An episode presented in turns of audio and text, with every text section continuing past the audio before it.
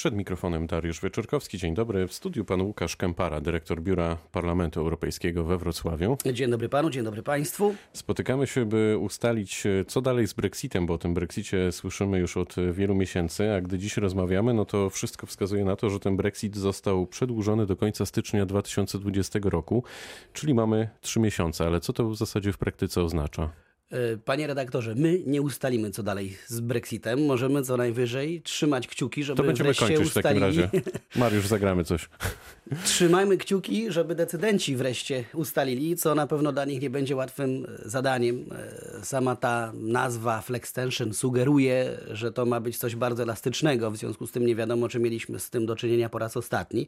Tak na dobrą sprawę nie mamy pojęcia, czy w ogóle do tego Brexitu dojdzie. Oczywiście scenariusze można przewidywać, jest coraz bardziej realistyczne, coraz bardziej prawdopodobne, że ten Brexit zakończy się po myśli rządu brytyjskiego. Ale mówiąc o rządzie brytyjskim, też nie wiemy, kto tak naprawdę będzie o tym decydował. Za chwilę wybory na Wyspach. Nie wiadomo, jak się będzie kształtowała nowa większość. Nadal są aktualne scenariusze o powtórzeniu referendum e, brexitowego. To, na co warto zwrócić uwagę w czasie tej rozmowy, że Brytyjczycy trzy lata temu, podejmując decyzję o wyjściu z Unii Europejskiej, tak naprawdę nie mieli pojęcia, co to znaczy wyjść z Unii Europejskiej, na jakich zasadach. E, ten Brexit, który teraz jest negocjowany, e, to nie są warunki przyszłej współpracy Wielkiej Brytanii z Unią e, Europejską. To są warunki wyjścia Wielkiej Brytanii z Unii Europejskiej, a warunki współpracy dopiero będą musiały zostać określone w terminie późniejszym i to też będzie trwało wiele lat. No właśnie, to co to w zasadzie oznacza w praktyce, że Wielka Brytania opuszcza Unię Europejską. No są kłopoty przede wszystkim dla obu stron tego procesu, bo to nie tylko Brytyjczycy muszą się z tym uporać, ale musi się uporać druga strona, czyli w tym wypadku pozostałe 27 państw członkowskich Unii Europejskiej. Y, I to tylko w pewnym obszarze będzie można potraktować wspólnotowo, czyli bilateralnie pomiędzy Unią a Wielką Brytanią. W wielu przypadkach będą to umowy, będą to umowy bilateralne zawarte pomiędzy poszczególnymi y, państwami członkowskimi. Y, Wielka Brytania Wychodząc z Unii Europejskiej, będzie musiała na przykład odtworzyć wszystkie 60 umów, mniej więcej tak się liczy, e, handlowych e, z całym światem, które do tej pory miała, będąc e, częścią Unii Europejskiej. Teraz będą musieli to sobie zrobić od nowa wielkie kłopoty dlatego, że to było od 81 roku, jeżeli dobrze teraz pamiętam, to jest 40 lat integracji. Mm, trzeba te 40 lat integracji odkręcić. To nie jest mój przykład, ale ktoś powiedział, że to jest tak jak próbować westrachować jajko już z gotowego omletu, bo, bo te wszystkie powiązania są po prostu tak daleko idące i tak głęboko sięgające, że mm, na dobrą sprawę wydaje się zupełnie niemożliwe.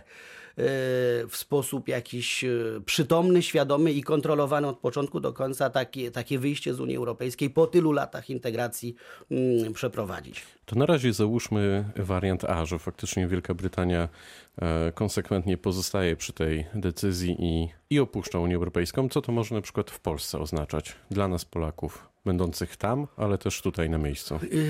Nie ma tutaj jednoznacznej odpowiedzi, bo też należy spojrzeć, że Polak Polakowi w tej sytuacji nierówny. Są Polacy, którzy już mieszkają e, na wyspach, mają prawo pobytu e, i tutaj na podstawie dwustronnej umowy pomiędzy rządem Wielkiej Brytanii a Polską e, wiemy, że ich prawa nie powinny w żaden sposób zostać zmienione. Natomiast zmieni się sytuacja osób, które dopiero chciałaby do Wielkiej Brytanii y, przyjechać. No, to będzie musiało zostać uregulowane na nowo. Y, Brytyjczycy z jednej strony łakną i potrzebują nowych osób na swoim rynku pracy, z drugiej strony nie jest to oczywiste, bo nie w każdej grupie zawodowej ci pracownicy są potrzebni. Na przykład mają ogromne deficyty w szpitalach. Tam się kalkuluje, że w samych szpitalach Wielkiej Brytanii brakuje 100 tysięcy lekarzy, nawet nie personelu medycznego, ale lekarzy, więc na pewno dla takich osób będą starali się e, robić ułatwienia, ale wszelkim e, pozostałym może być trudniej. Mm, Unia Europejska nie ma własnej e, polityki migracyjnej, dlatego może być tak, że z każdym krajem będzie ta kwestia e, indywidualnie regulowana, ale też trzeba pamiętać, że większość ludzi, którzy napływają do Wielkiej Brytanii wcale nie jest z Unii Europejskiej. To są osoby powiedzmy z całego świata, z dawnych kolonii. W każdym wypadku to, to nie Europejczycy z Unii Europejskiej byli problemem w sensie migracji napływającej do, do Wielkiej Brytanii. Ale dużo rzeczy praktycznych w takim wymiarze zupełnie detalicznym, na przykład polscy przedsiębiorcy, będąc członkami Unii Europejskiej, mieli łatwiejszy dostęp do kredytów. Mogli zaciągać kredyty na prowadzenie swoich firm, często małych, jednoosobowych, nie wiem, sklepików, czegokolwiek. Dostęp do kredytów będzie trudniejszy. Dla studentów, którzy byli członkami Unii Europejskiej, dostęp do kredytów był łatwy. Można było zaciągać kredyty na studiowanie w Wielkiej Brytanii. Teraz zdobycie takiego e, kredytu poza, w momencie kiedy Wielka Brytania będzie poza Unią Europejską, będzie trudniejsze, e, co z kolei pogorszy warunki polskich studentów e, w konkurencji ze studentami spoza e, Europy. Kto ma więcej do stracenia w takim razie? To będzie Unia Europejska jako taka, czy Wielka Brytania? To jest bardzo dobrze postawione pytanie, kto ma więcej do stracenia, bo wydaje się, że tutaj nikt nie tak ma praktycznie niczego do, do zyskania. No właśnie no wydaje jest... się, że to będzie jeden wielki dramat. E, pytanie jak wielki, bo to może być dramacik albo wielki dramat, natomiast e, z żadnych raportów, z żadnych analiz nie wynika, żeby ktokolwiek mógł na tym skorzystać. Ktokolwiek, mam na myśli oczywiście te dwie strony procesu, czyli państwa Unii Europejskiej i Wielkiej Brytanii, która ma zamiar tę Unię Y, opuścić. Być może gracze na zewnątrz coś zyskają, w sensie wzrastające potęgi gospodarcze, nie wiem czy to Chiny, czy to Indie, czy to Rosja, czy Stany Zjednoczone, ale na pewno nie Brytyjczycy, na pewno nie y, Unia Europejska, ani jej państwa członkowskie kalkuluje się, że PKB Wielkiej Brytanii na skutek wyjścia spadnie od 3 do nawet 6%, no to jest może troszeczkę poniżej 6, w każdym wypadku to są ogromne straty, gdyby to przeliczyć na e, miliony, miliardy funtów czy euro, to są, to są ogromne, o, ogromne kwoty, które na wiele lat e, dotkną gospodarki tych, e, tych państw. Można się zastanawiać, czy, czy jakimś takim troszeczkę przypadkowym zwycięzcą tego procesu, nie wiem, nie okaże okaże się na przykład e, Irlandia Północna, która na skutek tego backstopu, który ma, ma zadziałać, yy, będzie miała uprzywilejowaną pozycję w handlu z resztą Unii Europejskiej w stosunku do pozostałej części Zjednoczonego Królestwa, no ale na pewno nikt nie planował Brexitu z myślą o tego rodzaju, o tego rodzaju zyskach. No, przede wszystkim to jest stres, chaos i również w sensie administracyjnym ogromny ciężar do udźwignięcia przez obie strony. No tak. Agencja Reuters informuje, że co drugi Brytyjczyk uważa, że jego kraj może nawet przestać istnieć w ciągu najbliższej dekady. Czy w takim razie, tak jak rozmawialiśmy na początku, mając na uwadze chociażby te nastroje, które panują na wyspach, gdyby ponownie przeprowadzono referendum, bo jak rozumiem jest to możliwe, chociaż przez wiele miesięcy słyszeliśmy, że to już raczej możliwe nie jest, to ta decyzja się może zmienić, ten proces brexitowy jest do zatrzymania?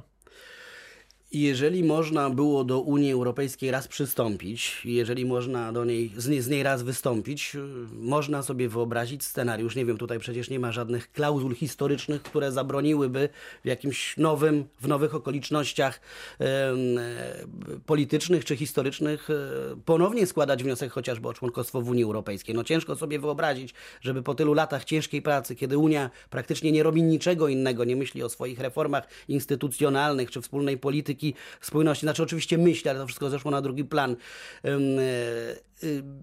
żeby znowu sobie zafundować taki, ta, taki kłopotliwy proces, ale e, nie, wyjście Wielkiej Brytanii z Unii Europejskiej wcale jeszcze nie jest, przesądzone, wcale jeszcze nie jest przesądzone. Wszystkie procesy są tutaj e, odwracalne, a jeżeli chodzi o integralność e, Zjednoczonego Królestwa, no to nie jest państwo unitarne i wiadomo, że poszczególne części składowe też całkiem niedawno wypowiadały się odnośnie swojego pozostania e, w Zjednoczonym Królestwie.